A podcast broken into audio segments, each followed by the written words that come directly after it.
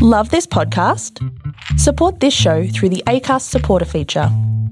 It's up to you how much you give, and there's no regular commitment. Just hit the link in the show description to support now.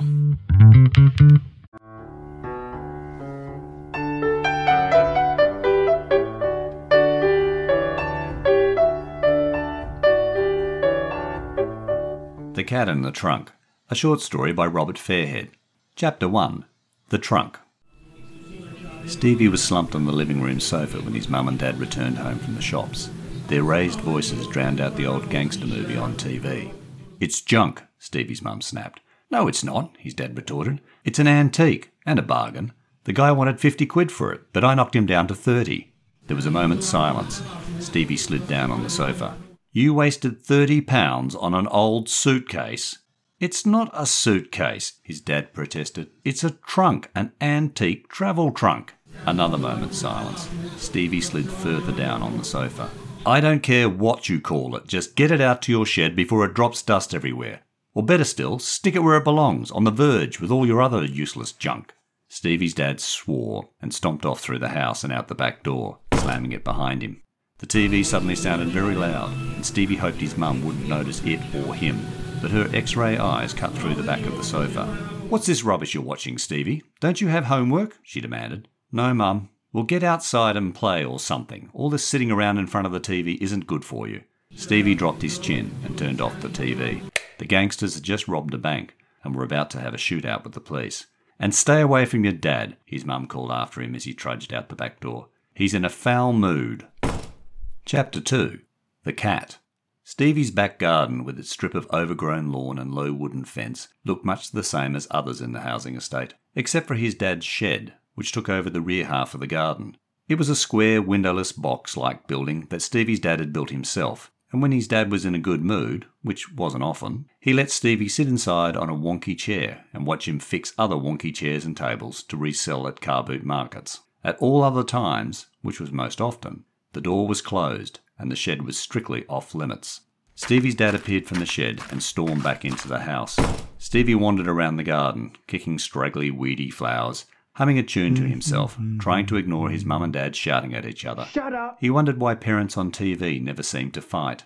As Stevie neared the shed, he noticed his dad had left the door ajar, and then Stevie heard a clunk and a meow from within the shed. He glanced towards the house. His mum and dad were arguing in the kitchen, but he couldn't see them, which meant they couldn't see him. Stevie decided it was safe to risk a quick peek inside the shed. Puss Puss, here Puss Puss, he called, hoping to coax the stray cat outside before his dad returned, and caught them both in the shed. There was another meow, but the cat did not appear. Stevie swallowed his fear and slipped into the shed. Against the far wall, surrounded by stacks of broken legged chairs and tables awaiting repair, was the source of his parents' latest argument the old travel trunk. Intrigued, Stevie approached the trunk. It was coated in dust. He wiped a patch clean and saw a collection of stickers from all over the world, with names of strange places and pictures of tall buildings, bridges, canyons, and meow. The cat was in the trunk. Stevie eased open the lock and lifted the lid. A pair of green eyes set in a smudgy face gleamed back at him. Meow, said the cat. Stevie held out his hand. The cat leaned forward to reveal a rusty coloured coat with white socks. It sniffed nervously, then wiped its whiskers back and forth against his outstretched fingers, and purred. Stevie smiled. His smile vanished when the back door opened and slammed shut. The cat jumped from the travel trunk and disappeared under a table. Stevie heard his dad's heavy footsteps pounding down the garden path, and fear coursed through him.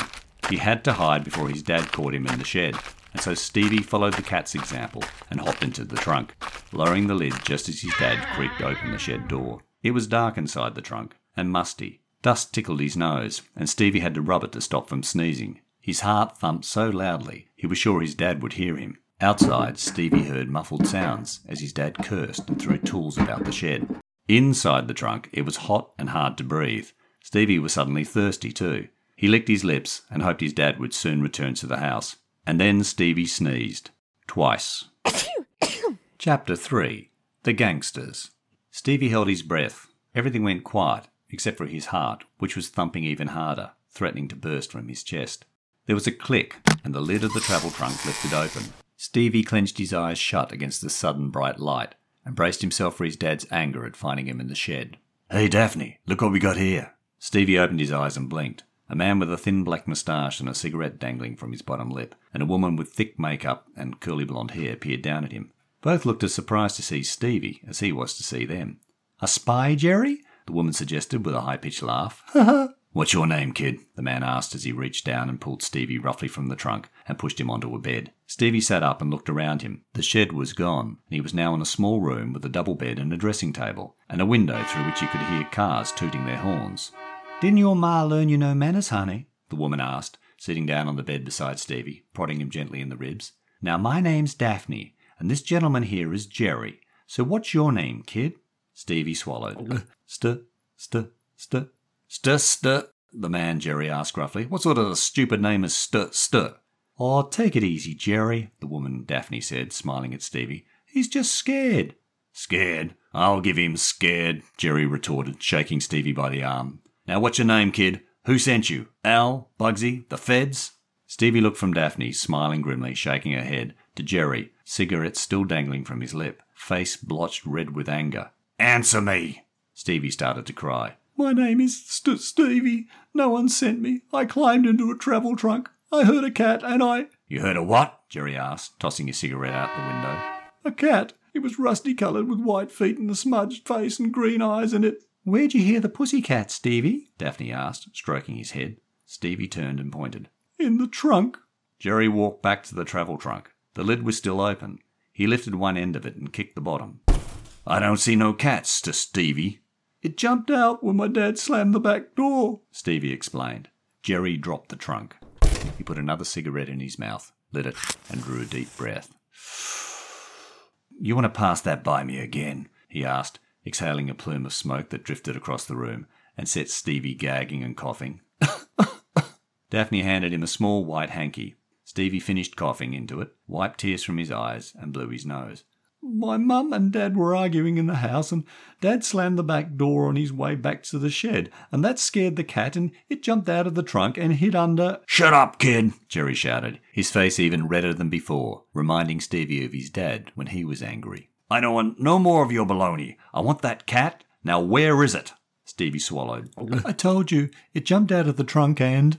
Jerry tossed his second cigarette out of the window and straight across to the bed, the back of his hand raised. Stevie turned and buried his face into the mattress. Don't, Jerry! Daphne screamed, throwing herself in front of Stevie. He's just a kid! Stevie looked up past Daphne. Jerry was standing at the side of the bed, glaring down at him. You going soft on me, Daphne? Daphne wrapped her arms around Jerry, pulling him gently away from the bed. Course not, honey, she cooed, kissing him on the cheek.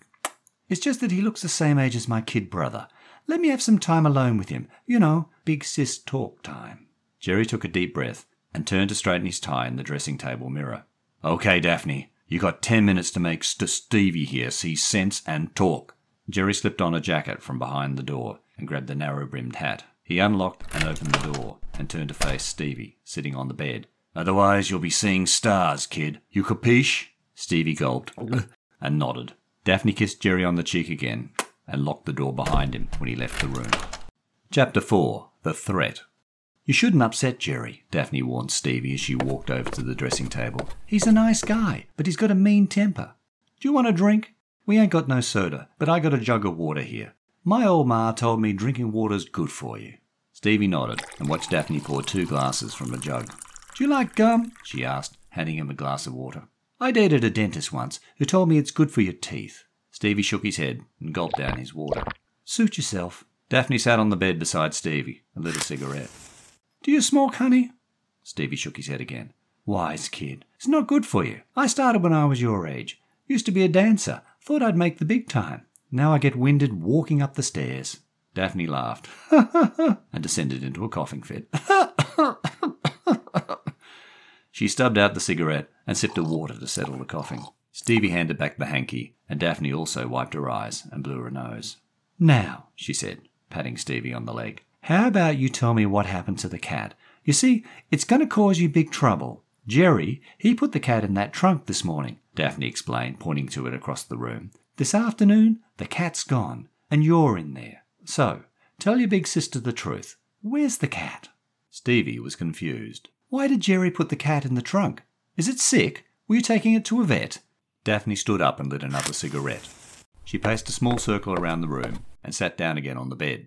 Look, honey, in a few minutes Jerry's coming back into the room expecting to see the cat. If it's not here, then he's not going to be very happy. Capiche? Stevie was still confused. Is the cat his pet? Pet? Daphne choked on a cigarette smoke again. oh, honey, don't make me laugh. The only pet Jerry's ever had was a rat in the slammer. So whose cat is it? Stevie asked. Don't you read the papers, kid? It's the Vandergelds' cat. Their precious Tom Tom. Those Vandergelds are crazy rich and cat crazy. The papers say they spend more dough in a month on their cats than Jerry and me make in a year of busting banks. Stevie was beginning to understand. Oh, so you're gangsters. You rob banks. You kidnap people. Daphne stubbed out a cigarette and laughed. We're not gangsters, Stevie, she said with a smile. We rob banks, yes, and sometimes during the getaways we have shootouts, but we're not gangsters, and we're not kidnappers either. Well, only this cat, which I guess makes Jerry and me catnappers. Daphne laughed again. there was a knock at the door. Let me in. It's Jerry. Daphne stopped laughing. She grabbed Stevie by the shoulders and stared hard at him. Where's the cat, honey? It jumped from the trunk and ran under the. I'm sorry, Stevie, Daphne said, dropping her arms and giving him a sad smile. I'll ask Jerry not to be too rough with you. She stood and walked to the door. Stevie jumped up and ran about the room, looking for a hiding place. There was no space under the bed, and the window ledge was too narrow and too high up. With nowhere else to hide, Stevie hopped back into the trunk and pulled down the lid. He held his breath and listened to the door open and close. There were loud voices and then silence, followed by heavy footsteps approaching the trunk. Chapter 5 The Rescue Stevie's heart was thumping hard again. The footsteps stopped, and the lid of the trunk lifted. A bright light shone into Stevie's eyes, blinding him. No! he screamed, and the light dipped. It's okay, son. Don't be frightened, a strange shadowy figure reassured him. I'm a policeman. Stevie blinked as his vision gradually recovered. First, he made out the uniform of the policeman standing beside the trunk. The police had come to save him from the gangsters. Perhaps they'd come to rescue the kidnapped cat, too. Stevie stood up and stepped out of the travel trunk. He looked around the room, which was once again crammed with wonky furniture and his dad's tools. He was back in the shed. I found him, the policeman turned and called out. He's in here. Stevie's mum and dad ran through the shed doorway and hugged him. Stevie's dad ruffled his hair while his mum kept kissing him and crying. Stevie's eyes were full of tears too.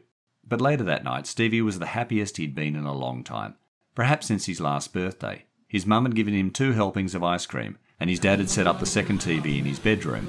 And best of all, Stevie hadn't heard his parents fight all night, nor had he been told off for going inside his dad's shed.